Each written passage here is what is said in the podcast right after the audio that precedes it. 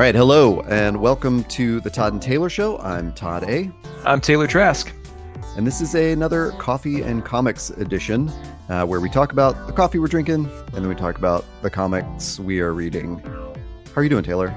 I'm lovely. We, we were just chatting offline. I, uh, if you haven't yet, go to Amazon Prime right now and watch the Rose Parade as hosted by Cord and Trish, or Tish. Um, Nothing to do with comics whatsoever, but it is it is funny. It's Will Fer- Will Ferrell, and Molly Shannon, and I was just right prior to this. I was waiting for my my lovely Windows ten update to finally take hold. So I was having that in the background, and I'm going to continue watching that uh, later today too. How about this you? Is the, this is our first uh, show of the new year of twenty eighteen. Yeah, that's right. Um, which I, is this the is this the third calendar year that we have done this show? I think. Did we, start- we started we started this uh goodness gracious I think I know, June I of twenty fifteen remember. I think it's June. Wow, okay, somewhere around there. And then yeah, because then we twenty sixteen. Oh, right. yeah yeah yeah that would because we started fourth calendar year that we have done the show. Sixteen seventeen eighteen yeah, yeah we're getting close. Sixteen seventeen eighteen That's amazing. Wow. um Anyway, so yeah, the Rose Parade would be a great way to kick off uh, the new year. Give do yourself a favor, start the new year right. No, it was it was great. It's just like it's fun to. The only reason I, I really bring that up is it's it's kind of fun to acknowledge that we live in a world now where even things like the Rose Parade, we don't, you know, it's not appointment T V. You can just watch it any old time. Um, True. You know, it's like you can. I just I this idea of having to like be in front of your screen at a certain day and time is just it's such a Such a novel concept. I was home over Christmas, and like my parents still have regular cable, and a lot of that, you know, we had to like, you know, if we were going to watch a movie on H B O or something, we had to like, okay, at, at eight o'clock, we'll all gather round, watch this movie. You know, it's just it's such a weird, weird archaic notion. Um, I'm sure at some point, some hipsters will, you know, they'll, they'll call it slow T V, and they'll make it a big popular thing again. Now we're talking. Oh yeah, yeah, yeah it'll be like a retro thing. Mm-hmm. Um, yep. I, I'll tell you what, this is. Uh, the most excited I've been to talk about the coffee portion ah. of our show. So I just want to jump into that. What yes. are you drinking this morning? Well, this morning I'm drinking uh, some of the fruits of my Christmas bounty. Um, there is a Ooh. lovely little coffee shop near my hometown of Wall, South Dakota, and they serve Bad River Coffee. It's the Bad River Coffee Company, which is based uh, in the in the area. And they have some really good beans, and they actually have a, a mug that has their logo on it. So I'm drinking Bad River Coffee, uh, Aeropress, Aeropress of the Bad River Coffee in my Bad River mug, and I am quite content. How about you? Um, well, I, you, you and I talked uh, earlier this week, and I told you that one of my New Year's resolutions is to learn how to make a decent cup of coffee for myself. Mm-hmm. And uh, you also know that I, I prefer the iced coffee. Uh, anyone who listens to this this show knows that I prefer iced coffee. I don't like hot liquids. That's the devil's temperature. Um, and so, were you wait, were you were you somehow traumatized as a kid by that one old lady who went through McDonald's and like burned her crotch or whatever and had to sue? She was like the big lawsuit against McDonald's. Remember that? That was like the big deal. It's like she sued. And then I remember every time my family would go through the drive-thru and, and we'd get coffee or something, like we'd all have to be like, okay, now be very careful because it might burn us as well. Like it just, that seems like that was like a big thing when we were kids, that, or at least when I was a kid, like back in the day. You know, I just, uh, I, I keep with, um, traditional Mormon values. I have, I have eight wives. Uh, I don't drink hot liquids because that's the uh, devil's temperature. Mm-hmm. Um, yeah, I, I, I don't know. I just, um, you know, I'm not a big soup fan. I, I don't really, I don't really care for, you know, hot, hot liquids like that. Um, yeah. So, uh, and iced coffee is, you know, like that's what got me into coffee. Um, and anyway, so I was very excited this morning because so, so I've really diligently for the past week approached this New Year's resolution. Um, Talk to some coffee nerds that I know about why it is that I actually prefer Starbucks iced coffee, why I don't like most cold brews. Um, although I did have one the other night that was pretty good. It was a homemade one. Um, and uh, anyway, also uh, the other night on Friday night, uh, my friend Eris said, hey, we were talking about different, uh, he was the one who served me the cold brew that I liked. And um, we were talking about different, uh, you know, like my challenges with making a good cup of iced coffee, and he gave me this great suggestion that I was so excited to try this morning, which was uh to ice some, like to literally make ice cubes out of some coffee. Ooh, I like that. And I was like, oh, that's a great idea, because I often, when I do it myself, it's um, it's a little too like watery often. Mm-hmm. Um, anyway, so I, I've gone through all this stuff. The the tips I got this week, I'll keep people updated if they give a shit. But the tips I got this week were, I uh, I, I um, I, a friend had told me that maybe what I like about Starbucks is that they, they over roast their beans. Ooh, and, good point. And maybe that's what I actually like, is that sort of burnt, over roasted flavor. And it's, you know, and which I like too, because it makes it sound like I actually have a palate for this thing. Well, well so, that's funny though. That's usually the reason people don't like Starbucks. Like, oh, exactly. Tastes- like a coffee nerd wouldn't like that. Right. yeah. Yeah. Um, so I went to a, a Starbucks and spoke to a, a barista, and um, she told me, I told her, you know, some of my travails in this, and she said, try the Kenyan blend. So that's mm. what I'm doing right now. So I got the yeah. Kenyan blend. I've made several, several pots this week. Uh, And actually, the one I've got right now might be the best one. So I got my, I iced some of those last night, mm-hmm. uh, and uh, made this today. And it's just the Kenyan and the and some two percent milk, because that's what I had in my fridge. Um, yeah, and I'm sort of taking notes on all this. You know, I'll try some whole milk after this run of experiments, and uh, you know, I'll try the Guatemalan next, because that's what she told me also might be good. Um, but if we opened our our chat before we started recording, and you may have heard me cursing, because when I iced the coffee last night, like when I poured it in my ice cube tray, um, mm-hmm. it was cool. Co- it was cool at the time. I didn't pour hot coffee into it, like a plastic tray, um, and, and then iced it. But apparently that like just doesn't break out like normal ice does. So I'm like twisting the tray, and I was like, you son of a, like what? It's like, it's just lodged in there. Like, and I'm like cracking the tray, trying to get the cubes out. Uh, this is all happening while Taylor's on the line. And then, uh, and then, then I had the sense to just leave the tray sitting there while I finished the rest of the cup. And they of course loosened, and I pulled them out and put them in the cup. So anyway, yeah, it's, uh, it's pretty rich. I'm pretty happy with it this morning. You uh, this is you're you're stumbling on to one of the most attractive elements of coffee, which is sort of the chemistry that yeah. goes into it. You know, it's like the more you start to tinker and tweak with, you know, heat and time, and like it just, that's honestly to me, the drinking of it is obviously useful and all that. Like we have we have a a friend uh, in Portland who he refers to. He refers to coffee as just a caffeine distribution system. He doesn't really care what it tastes like, or he doesn't he, he doesn't buy into all the bullshit of like, you know, like an Aeropress would just bore him. But like for me, it's just like, okay, like the more the more technically intricate it is. And in fact, I would even go so far, like the uh, my, one of my favorite Breaking Bad episodes is the one where Walt shows up at the lab for the first time, Gus's lab, and Gale's there. And like they start their working day, and he walks over to like this sort of big chemistry set. And he's like, what's this? And he's like, ah. And, he, and basically Gale shows Walt how he's making the perfect cup of coffee, like using chemistry. And I was just like, that is the sexiest thing I've ever seen. And granted, uh, like for the show, like they added a lot of extra, like, you know, bits and bobs and things. Like if you wanted to do what Gale did in real life, it wouldn't be nearly as complicated, but it just looks so cool. And I'm so I'm like, that's actually that just seeing that, like I'm so susceptible to some things. Like I just saw that, and it just baked into my mind this like in, inescapable need to like be geeky about coffee. And so well, like the last three years, that's kind of been where, where my head is.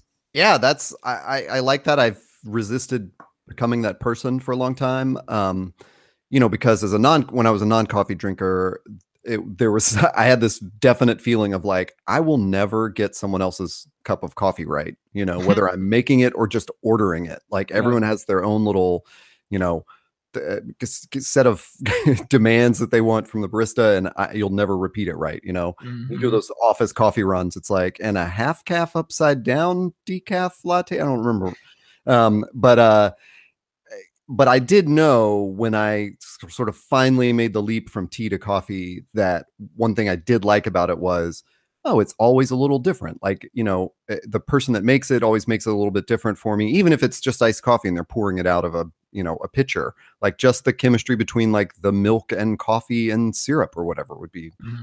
different. So um, that was probably helped me get in this mindset. Uh, I do like the way you put it about chemistry. I hadn't thought about that. And it reminds me of this great passage from John Hodgman's Vacation Land, which I've been reading, where he talks about why he prefers liquor to wine, because uh, liquor is chemistry, you know, uh, where someone has figured out how to, um, you know, uh, distill it and everything to make this perfect uh, this perfect liquid, whereas wine is like religion, and it's just murky and nobody understands the magic to it. And it's, it's never really, you know, you can't ever really have the same experience. And uh, the expensive ones are just as, you know, might be worse than the cheap ones. And yeah, I uh, somewhere the sommelier community is shouting out in terror all together, like, how dare you?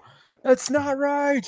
John Hodgman. So send your letters and complaints to John Hodgman, care of whatever the hell his his little empire is called. Yeah, Judge John Hodgman. Judge John um, Hodgman. Just just send, just put that. No address is even needed. You just send it to him. They'll know. They'll know where to go.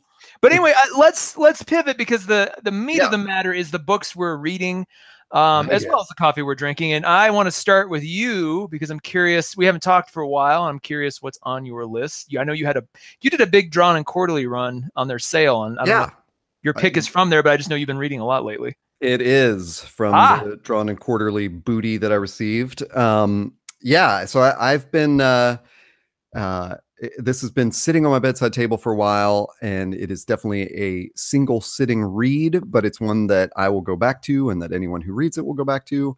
Uh, it is called Moon Cop.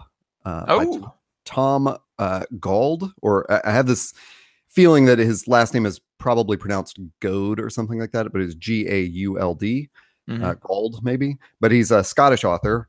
Um, and...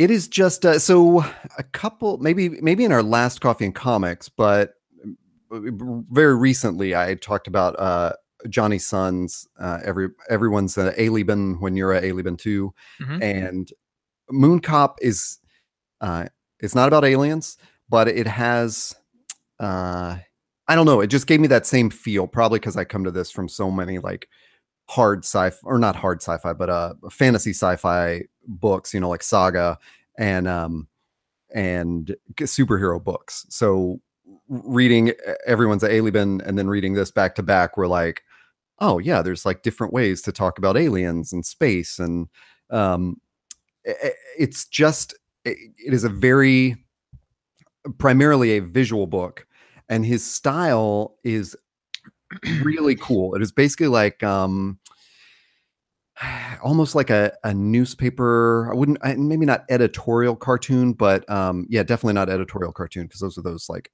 caricature things. Yeah, um, yeah. You know, I'm thinking like New Yorker kind of cartoons. Yeah, like that. that. That's a good, I'm, I'm looking at it. I'm looking at yeah. screenshots while you describe it. I remember this is a book that you always kind of tend to see in comic shops in like their hardbound section. So I always, I always pass by the cover. Yeah. Um, I'm glad somebody's finally read it, because I've always been curious. Yeah, same, and exactly the same. Like when that when Drawn and Quarterly did their Black Friday sale, I, I gravitated immediately uh, towards this uh, because it, it was one that I had passed so many times before and thought that is a really pretty book, um, and I got to check it out. And yeah, I was, I'm so happy that I did. So yeah, his figures are almost like stick figure-ish. You know, they're they're built out a little bit, and there's details on them, like, you know, clothing and and uh, in this case, like a breather, breathing apparatus and helmet and stuff like that. Um, so it's not exactly a simple drawing. Um, you know, I mean, these are detailed drawings, but I guess the style is sort of simple. And, and you know, and maybe this is more of like a, a European kind of thing as well, because he's he's Scottish, even though I guess that's not really Europe. That's just Scotland. Um, but United Kingdom. Is that part somewhere of all the Scots cry know. out in terror, and they're like, the wine! I know. The country of Scot- the country of Scotland is being... they're, they're, they're, I'm sure they're happy with my pronouncements about the chemistry of uh, uh, uh, Scottish liquors. Um, no. Yeah. Uh, anyway, it's so it just concerns, as you might imagine, a, a cop on the moon. And um, it, it is uh, largely wordless. Like there are a lot of just panels of the habitats and vehicles and terrain of the moon with this sky dotted by the stars in the background. Mm-hmm. Um, and I, I, you know, it's, it's like, like, of course, of course, this is the conundrum I always have when we do these, is like, I don't even want to give away any of the plot because I think it's so cool, mm-hmm. but I know it's probably necessary. Um, so he's a, he's a cop on the moon. Um, there aren't a lot of people who have colonized the moon. Uh, and you can imagine there's not a lot of crime. So he goes about his day, and, you know, he's just, it's just sort of a lonely little moon cruiser, sort of like uh, Luke's uh, sand speeder in um, uh, Star Wars Episode Four. Mm-hmm. Uh, and he, he just sort of floats around. He doesn't encounter anything. And then he goes back to the base and he reports on his computer, uh, you know, er, er, crimes, um, you know, discovered zero, crimes investigated zero. And it's always like your, your crime solving rate is one hundred percent. Um, so, uh, yeah, there is a, a plot to it, but it's just one of those nice, gosh, sorry, nice is such a terrible adjective to use in this case. Um, it's just a, you know, it's like an indie movie or like another indie comic where it's not, a, it, it's not an exciting, it's not like things are blowing up and, you know, there's uh, emergencies to deal with or a, a lot of action. This is, this is just sort of an existential look at, you know, what, what if you were a cop on the moon and the moon had not really been colonized, you know, mm. in, the, in the early days of colonization, what would it be like? Um, so he, you know, he goes to the same lunar uh, donut um, dispenser, like a like a vending machine. And then one day this robot is removing the vending machine, and and the robot tells him, well, we're going to open a, a mini cafe here. And he's like, well, that's weird. There really aren't a lot of people who come here. And then, you know, so then he starts going every day to the Lunar Donuts mini cafe. And they're all just in this like awesome little style of like, you know, it's, it looks like a donut shop with a giant donut on top of it, but it's encased in a glass dome. Kind of looks like a snow globe. I'm looking at that. Yeah, exactly. Um, and then, of course, you know, he he and the uh, the don the one person who works in the donut shop have this little relationship that they they develop, and and she says, you know, you're the only one who comes here, and. Um, you know, he requests a transfer. His transfer is denied because they they can't train anyone else to work on the moon. Um, it, it's uh, as he, you know, his housing is in these like sort of modular apartments, sort of like if you imagine on The Martian, where uh, every little uh, habitat was like a different sort of, you know, space R V. You know, they have like the lab and the living quarters. Oh, and yeah. Like that. So yeah. His is just this sort of stack of different apartments. And at the beginning, um, I think there are eight at the beginning as they show it, um, or maybe just four. But anyway, there, there are several sort of stacked on top of each other. Uh, but as people are leaving the moon or they're not able to rent these and stuff, the robots just come and take the modules away. So his, you know, um, there's just this great thing of like, he has to interact with the, I guess, like the super of his building, you know, about um, why his apartment has been moved. And uh, uh, yeah, it's... Uh, It's just a really wonderful book in that way. Um, is as you are looking at the pictures online, is there anything you would s say like to describe that, that art that I'm not doing a good job of? Well, I just think um, it's worth noting that the color palette is entirely Great. blue and gray. Yes, you know, like the uh, the way they depict space is blue, is that really deep, kind of rich, dark blue, and then all the um, all the line drawings are just gray and, and white, which is great because it it creates a sense of sort of, for me at least, it's, it creates a sense of loneliness and just sort of, you know, monotony, um, which I get, you know, if, if, if the story is him just kind of going about his day, a lot of the time, like it's, it's good to have that exist in sort of a sterile monotony, you know, monotonous kind of, kind of landscape, and just sort of you get caught, you as a reader get brought into that a lot faster. Like I like the books where the, there's an intentional graphic, um, Uh, sort of rendering that that enhances or layers on top of this, you know, the narrative itself that really sucks you in faster. Um, so you can do that. One question I had for you though, based on just sort of the the brief synopsis and story point, is is the is the the is one of the themes, or is the central theme um, just man's inability to control his own destiny, like, you know, being part of a system, uh, sort of surrendering to that system? That kind of seems based on like what you're describing.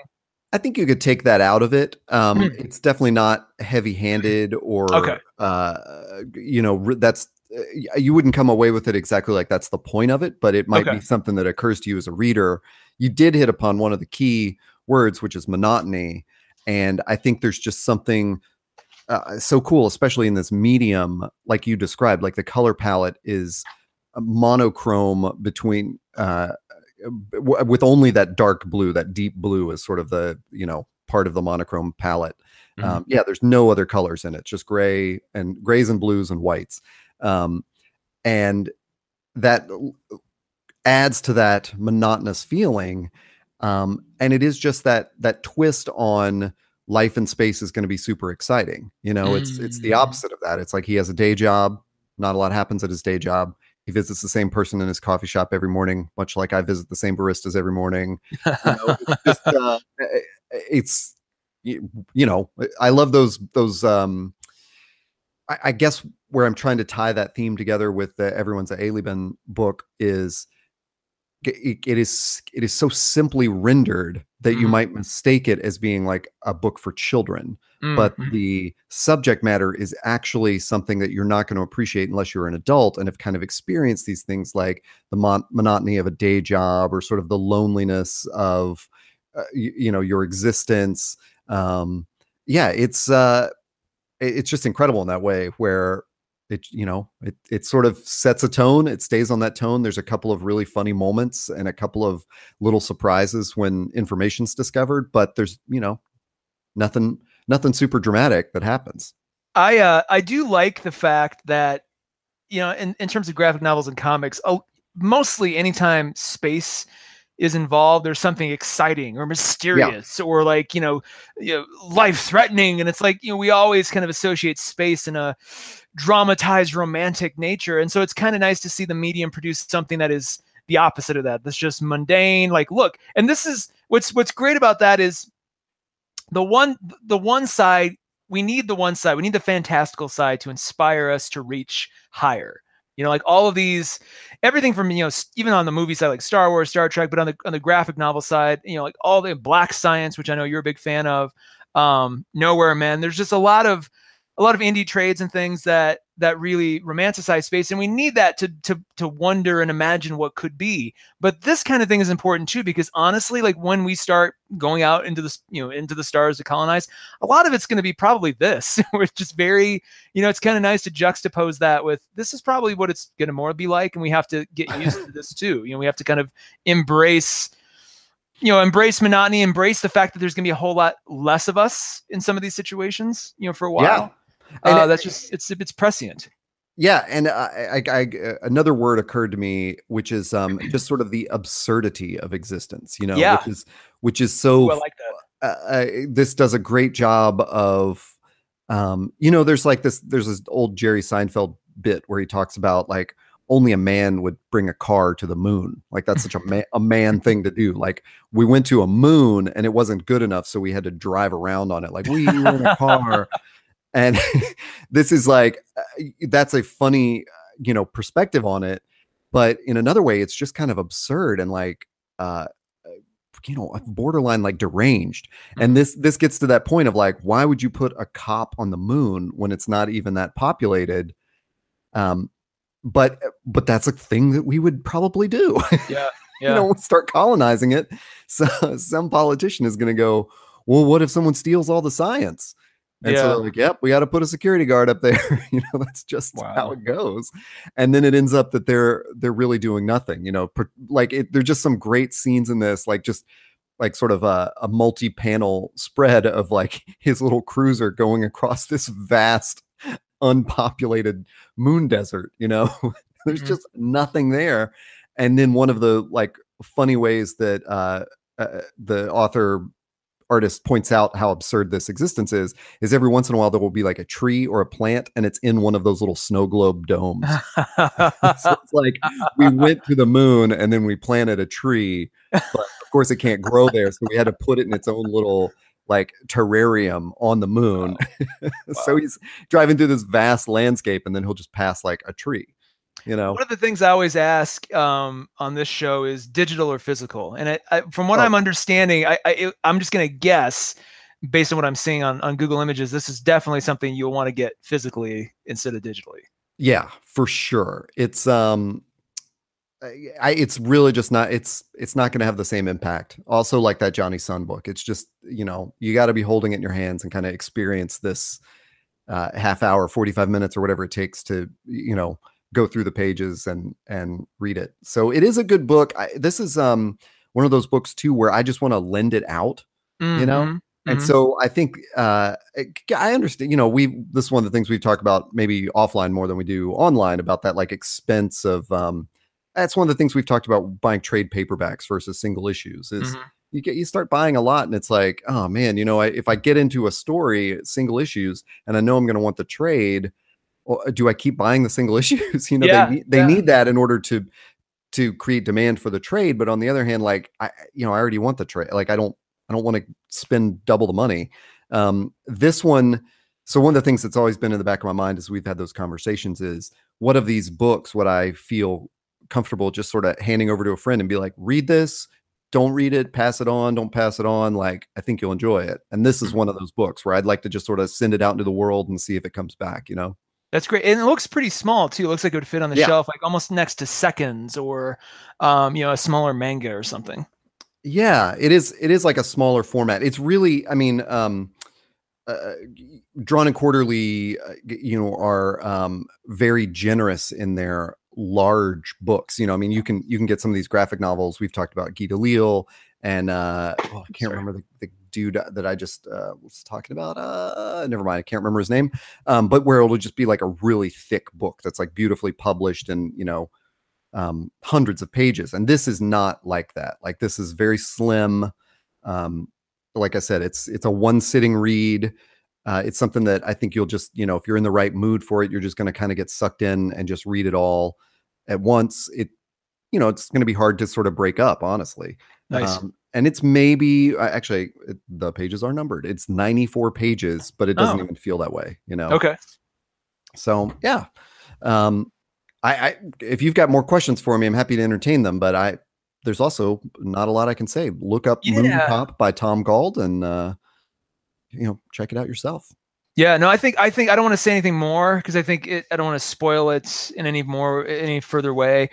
Um, I just, I do like, I'm just looking again at some of these uh, page samples from Google Images. And I like the way the panels, the pa- you know, kind of going back to the physical versus digital, it seems like, you know, with digital, you're always looking at one panel at a time. There are some books that you, you kind of need to see all the panels in your peripheral view um, for reasons for the story. And I'm looking, this, this seems like one of those books where you kind of want to, yeah, kind of want to see it all flow in this way. And the way the panels are set up, it really kind of flows. Now, like I'm looking at one, this is probably page, yeah, page six and seven. And it just shows Um, there's not any physical people in it. It's just, you know, uh, different shots of the moon with different stuff on it, and just kind of yep. you kind of see and, and take that in. So I feel like, th- and this I go back to that because it's really at, at this juncture it's really important. Some books, some stories, you the the physicality of it and especially the flow of it really works better in digital versus physical or vice versa. Right. I always want to kind of come back to that because it really does affect how I personally enjoy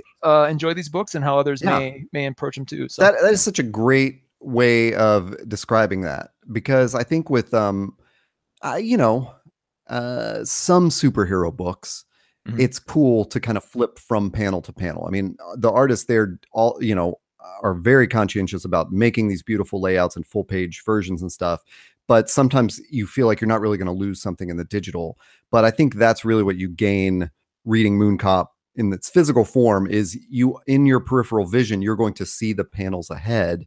Yeah. And, and it, uh, you know, it's not like you're going to see action in the corner of your eye and, and skip ahead to see what that action is. You're yeah. going to, you're going to like be in this world and realize even in the periphery, like it's boring and monotonous and absurd.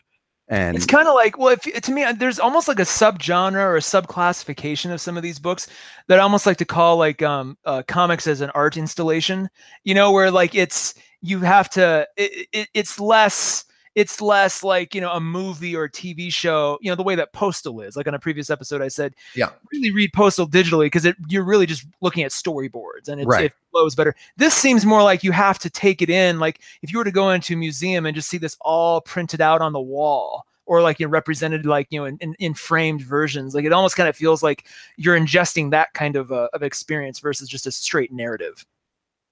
Yeah, uh, I, I, totally. No, that's a, that's a great way of putting it. Um, yeah, uh, Moon Cop, Tom Gauld, Drawn and Quarterly.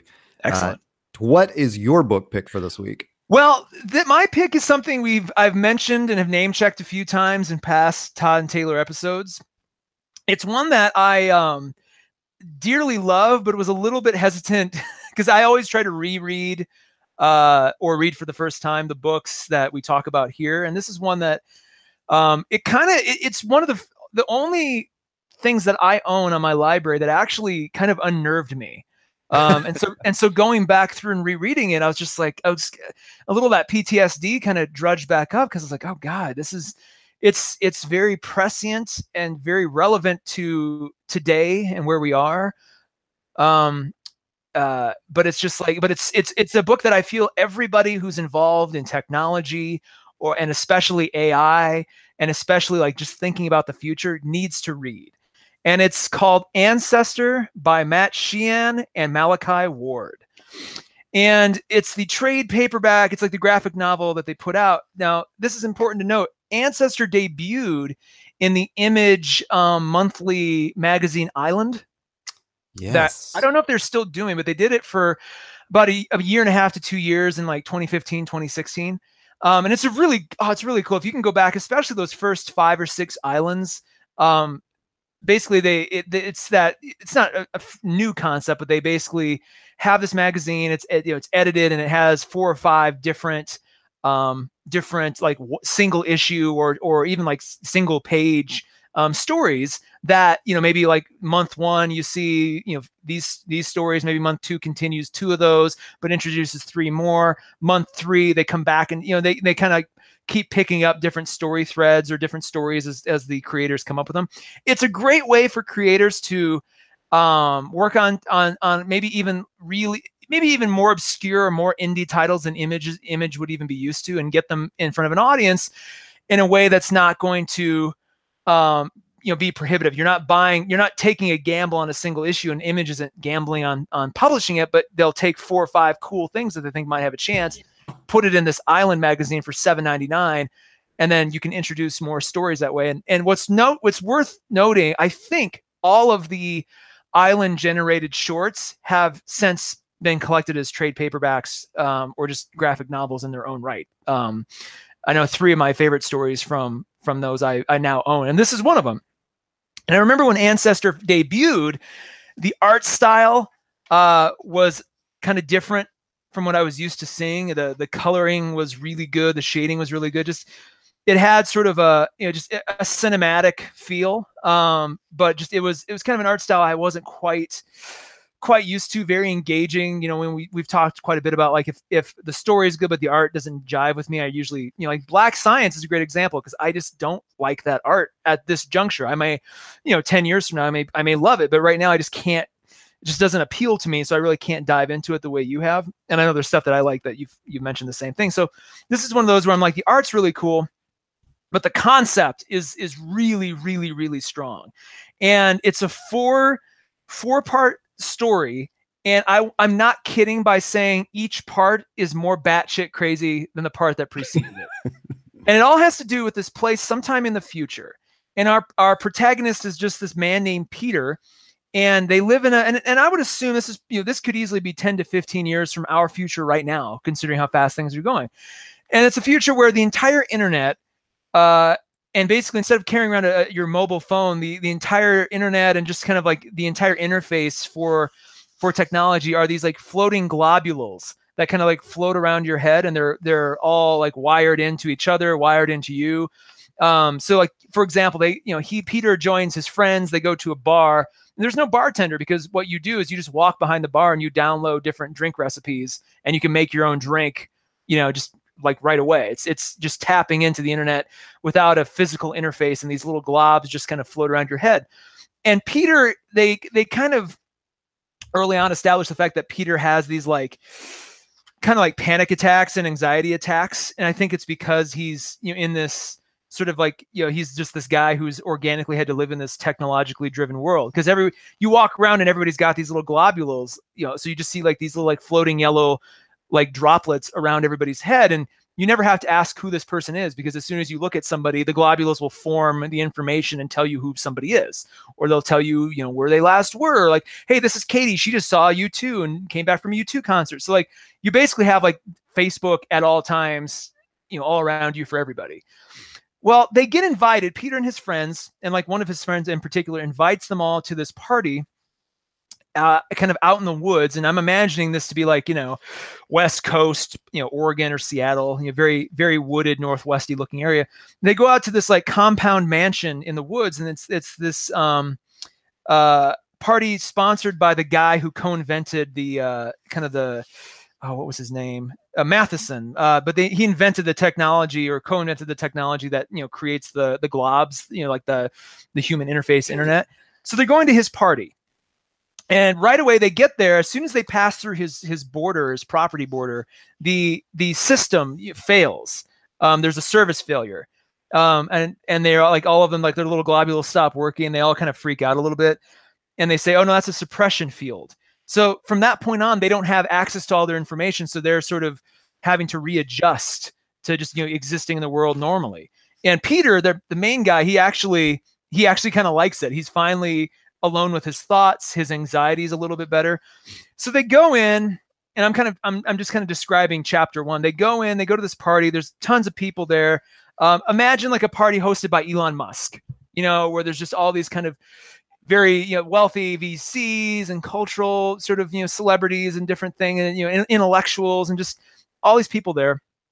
Matheson is there, the main guy. And you kind of realize that there's something quirky about Matheson. You know, he's kind of speaking about utopian ideals and he's, um, you know, talking about like what they can do. And towards the end of chapter one, Peter goes down and his other friend is, is down there and they, they, they realize that all the doors have been locked and all the windows have been locked and nobody can get out.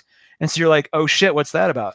From this point on, and I don't, I don't want to get into the details, but from this point on, the entire book, like you, you get to the next chapter and it's like, it, it continues. It's the same thread, but it takes a wild turn in a completely different direction. And you're like, and you just sort of, I don't want to spoil it because it really, it really kind of throws me. And then chapter three is even worse. And what you realize is that this book is, is slowly unveiling a horrific uh, view of what A I could be. Hmm. And what was really unnerving to me, and I, I will jump ahead a little bit. There is, there is a scene where Matheson eventually reveals to his guests um, this A I that he has created that looks really, it, it's just creepy looking. It's like, it's not a, it's, it's not an android. It's like, it's got a humanoid form, but it's got, it's wearing this like star cloak and it's got like this weird, almost pyramid looking head. And he, he introduces this thing and this A I, this A I basically proceeds to remake humanity in a way that it sees fit because it's, it, it thinks that there's imperfections with humanity. And so it really stirs up the question of like, what would happen logically if we create an A I that's so powerful, it decides it knows what's better for us than we do. And it inherently makes us not human by changing us to that degree. Um, and, and does it against our will. Like, we're like, well, I don't want to be changed. It's like, it's too late. Like we're, it's, this is better for you. And you're like, but I don't. And then, and all of a sudden we aren't what we are supposed to be. It, it truly is. And and and the last chapter is just as batshit crazy as, as everything. I remember when it came out, there, there would be often like maybe two or three months in between chapters uh, because it wasn't always like a month to month, you know, the creators weren't doing it month to month. And I remember tweeting them uh, at the time and they respond. I was just like, this is, this is both the most fascinating and like worrisome book I think I've ever read. Like, I can't wait to see what batshit crazy thing you guys do, ne- do next. And it's just like, I think it's one of those where they didn't have it. I don't think they met, had it planned out, you know, all for, you know, the, the story arc to that point. I think they had like a, a baseline of what they wanted to achieve, but it does really feel like each chapter they're like, what, what's interesting, interesting to us right now? Like what's, you know, as creators, what, how do we, you know, what's going to make this exciting for us while still maintaining kind of the same thread. Um, but it really, it's, I have read and have consumed so much about dystopic A I, you know, everything from two thousand one: A Space Odyssey to I, Robot to, you know, Terminator and like all the graphic novels that talk about, you know, A I for, for good or for worse. This is the first thing I've ever consumed that really, really, truly at a visceral level worried me about A I. Like I had nightmares about this book, um, especially wow. after chapter three, because chapter three is really where you're like, oh shit. Like, the, oh, wow. I mean, it just, it really hit me. Um, Fortunately, the ending resolves that a little bit, but it's still just it because it, it really does show you like this is what this is what happens when there's a benign A I that's not good or evil. It just it's so advanced it it presumes to know what's better for us than we do and doesn't ask our permission.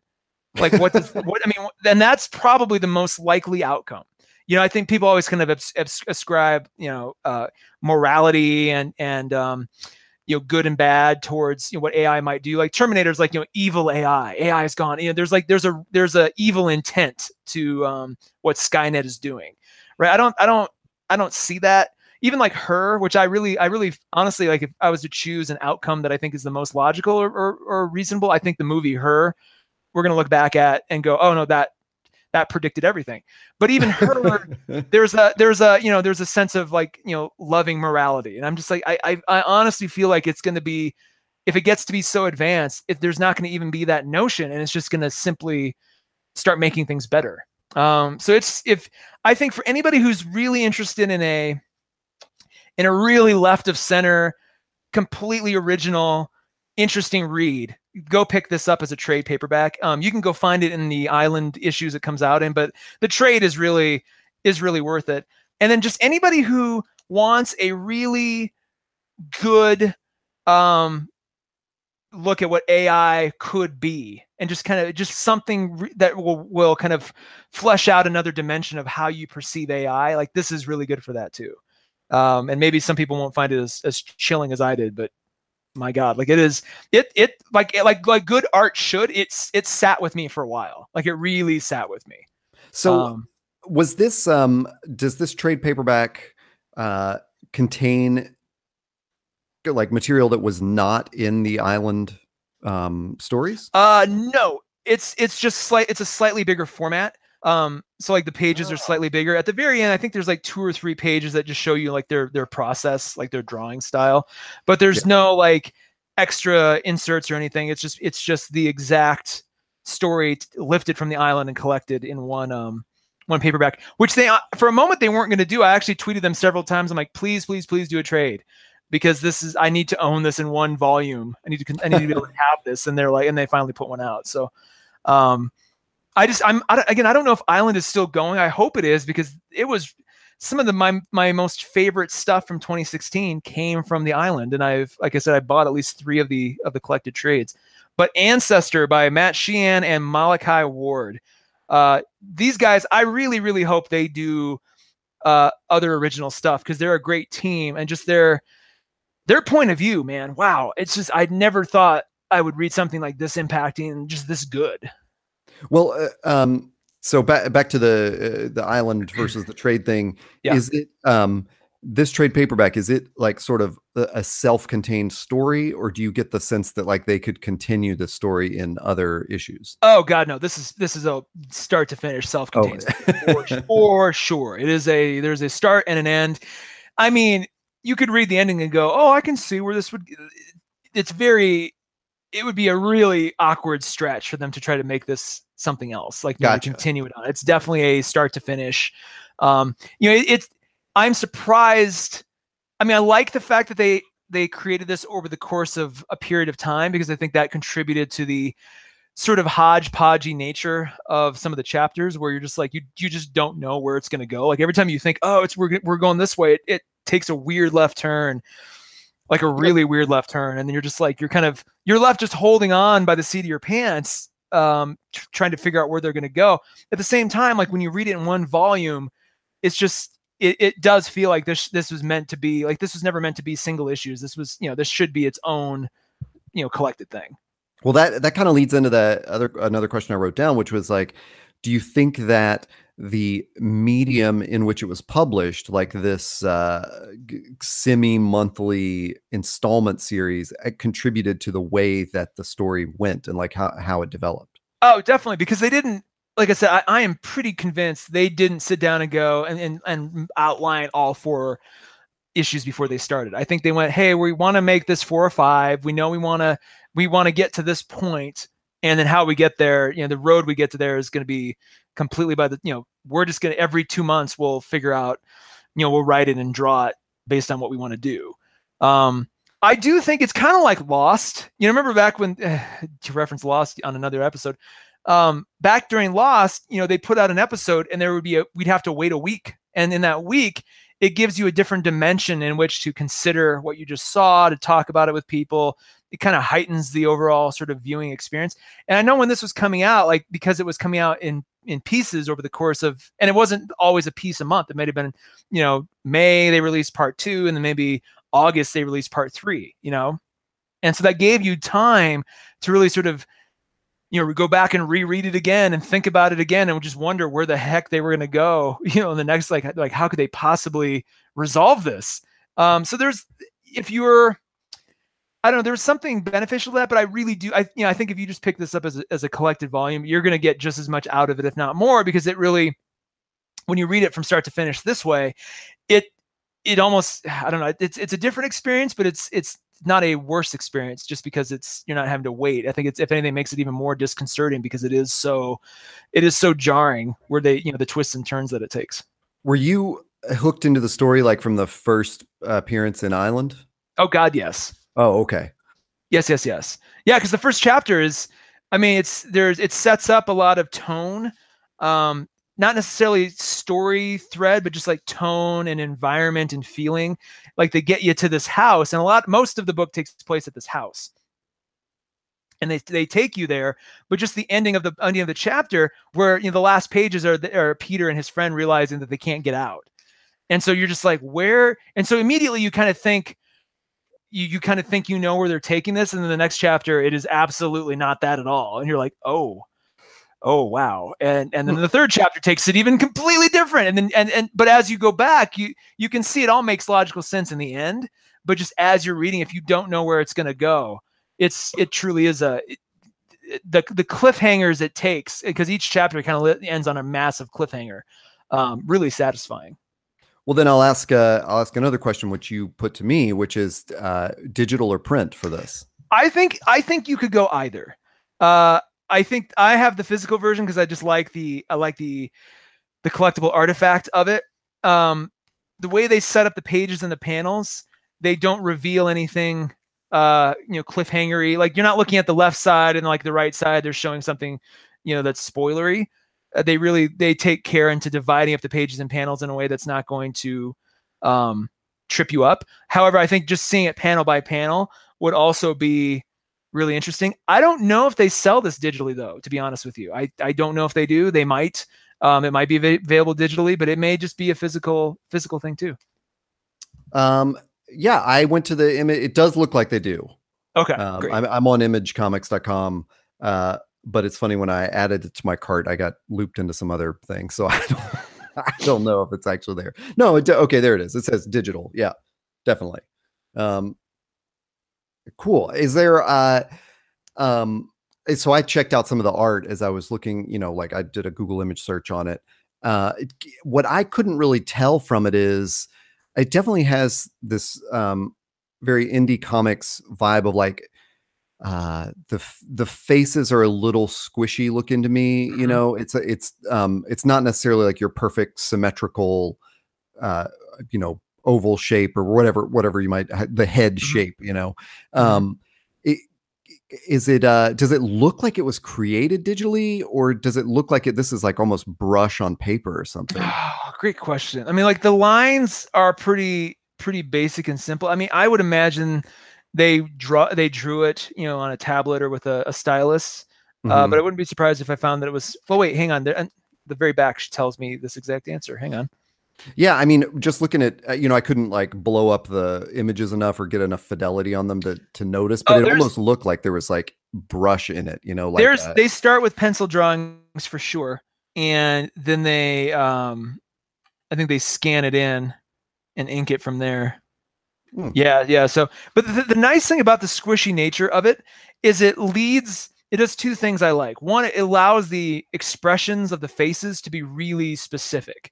It's, it, there's no mistake what these characters are feeling and doing. And especially like when they become more sinister or more scared, it, it, it almost amps it up more because there's such a, there's such a malleability to their faces.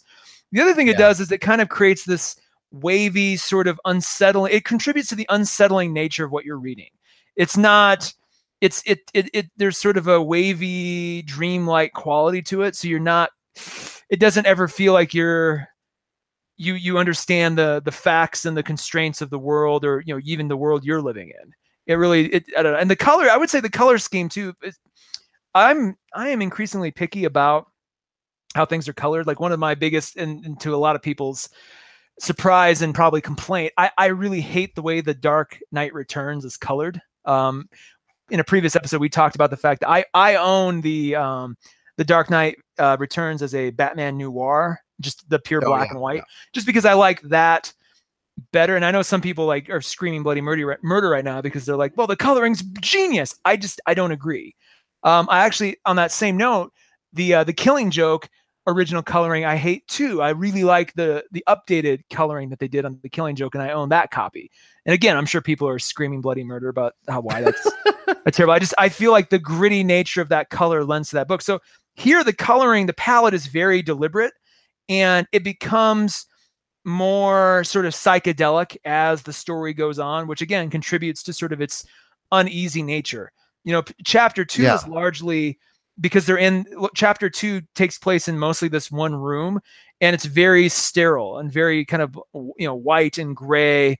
Yeah. Um, Matheson, the lead character, is in color, but as it progresses, it just becomes more and more lots of oranges and purples and pinks and reds, you know, kind of take hold, which is again, it, it really, it's like they read Scott McCloud's Understanding Comics and really applied a lot of the thinking and psychology, um, into this. It just, it really feels considered.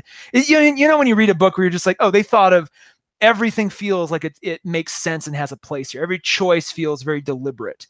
Uh, I, I just, I, I always love when that feeling, you, you know, when you finish a book and you're just like, God dang, they really, nothing was kind of left to chance here. This all feels very like a really good artistic expression.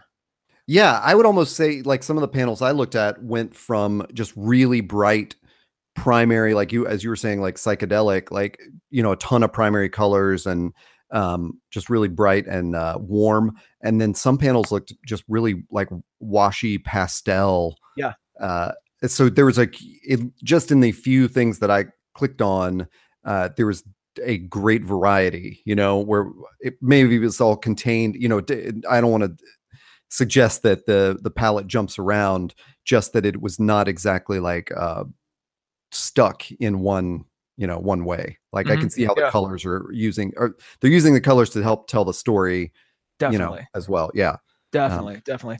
But yeah, I just, uh, I, I, I, I've read it now maybe six or seven times, including, wow. you know, to do this. And, and every time, like it, it hasn't lost its punch.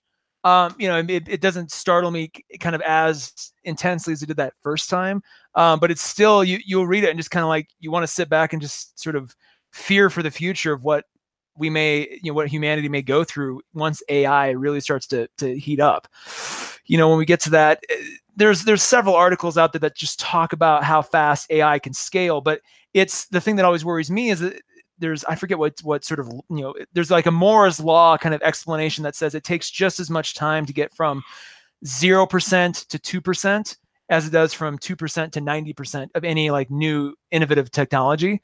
And so we have been slowly inching towards two percent on A I. But once we pass that threshold, like it's going to just go faster and faster and faster and faster mm-hmm. to the point where we, you know, if you think about how much further along we are than an ant, and imagine an A I, and actually a better way to, to put this, imagine the thing that always, that I always, I always like just that, that really crystallizes this for me. When we talk about A I evolution, imagine asking a question and imagine like, you know, version one of A I is that A I has, you know, a, basically if you ask a question, it would have a year to think about an answer, right? But it would, you know, that year would take place over the course of a second. Now imagine if an A I had a hundred years, then a thousand years, then ten thousand years to answer your question. Like that's the level. Like, so if you say, you know, you could ask it, you know, what's, you know, how are you today? You know, and, and imagine you had a year to answer how, and the kind of answer you get back if I gave you a year to think about nothing but that answer. Then if I gave you ten thousand years to think about how are you today? You know, just like that, just that level of speed and innovation is going to lead to some interesting, uh, really cool, but also probably scary things. And this, this book fits right alongside that. Like it really, it gives me, an, it gives us, like I said, I'm sounding like a broken record, but it gives us a view of A I that's often not articulated that I think is really one we should consider. Huh. Is it, um, you know, we've, we did a whole podcast on like, uh, sci-fi and, you know, hard sci-fi versus fantasy sci-fi Ooh, and stuff right. like that. Yeah. Is this, um, would you put this in hard sci-fi? Like, do you get the feeling that they have researched some A I facts, like those, those development cycles that you talked about? Is that included in Ancestor? Um, I would definitely put this under hard sci-fi. It feel it's very accessible hard sci-fi. It's, it's probably psychedelic hard sci-fi. Um, because there's some themes later on that just get really, really out there. Um, I don't know how much research they put into it because they don't get too technical on the details on anything. It's more, it's more psychological than anything. It's more about the broad scope of what would happen if a self-obsessed billionaire who invented, you know, this crazy technology wanted to just keep going, you know, and just wanted to like, wanted right. to base, and then he was horribly insecure. So he wanted to basically make himself the ultimate human so that everybody else could be the ultimate human with him. And then he wouldn't feel so insecure. So it's, there's a lot of that, you know, like even Peter, the main character, he's got anxiety and then he, you know, he's dealing with that the whole time. Um, he, at, at some point at the party, he meets this artist, uh, this woman who's an artist, and she talks about her confidence in making her thing. So there's the whole thing is, it's got this kind of subtext of, um, you know, emotional availability and, and, and, um, confidence and, you know, people's place in the world, and, you know, how what ultimately happens to Peter is um both really satisfying as a character arc, and also just it kind of makes you reflect on your own life a little bit. You're like, wow, is this, do I need technology? I mean, maybe all the technology in my life is causing similar issues. I don't know. It, there's there's or you look around and you see somebody who's miserable, but they're always checking their phone and Twitter and Facebook like all the time. Yeah. You know, is that it's just it's really prescient. As I said in the beginning, it really this is a a really good time to read a book like this, because these are issues that we're only going to keep um, you know, even since this book came out, we've we've had some serious discussions about, is Facebook good for us? Uh, so just like these kinds yeah. of things, it's, it, it really, it couldn't have come out at a better time. And I think we'll have another, at least another five to ten years where it's going to be, it's just going to continue to be relevant. Cool, man. That's uh, awesome. And I, I also love the symmetry of us both picking sci-fi stories basically. And yeah. well, I, that's one of, to me, that's one of the like real fun parts of this podcast is, uh, we don't actually discuss the books that we're picking beforehand. So uh, it's always, it, I don't know. It's always fun, fun to find out where they intersect, like where our interests intersect. And we're always waiting for that one day where we both choose the same book. yeah. Oh yeah. It's going to happen soon. yeah. Uh, until that day, where can people find this podcast? You can find us on uh, iTunes, Apple Podcasts, Google Play, Stitcher, Pocket Casts, and anywhere po- uh, podcasts are downloaded. You can also find our website, find us there dot org. And uh, we'll have other other stuff, good stuff there. And we're actually, as I type or as I write, as I speak, rather, uh, we're updating that website. So hopefully we'll have, um, by the time you guys look at it, uh, a lot of books, book reviews, a lot of other cool things. Obviously, all our podcasts, and we're just kind of making it a bigger playground for all this stuff. So uh, find us there dot org, keep that bookmarked and, and visit often. Cool. Um, and you can find us on Twitter and uh, Instagram and other places as Find Us There. Uh, just look for that. And not, Todd and Taylor Show is not the only podcast on the There Network. So um, check us out. Check out Fan Theories, People of Interest, and Wednesday in Westeros. Uh, and you can check on all that stuff. And then we will see you uh, next time for another Coffee and Comics. See ya. Bye.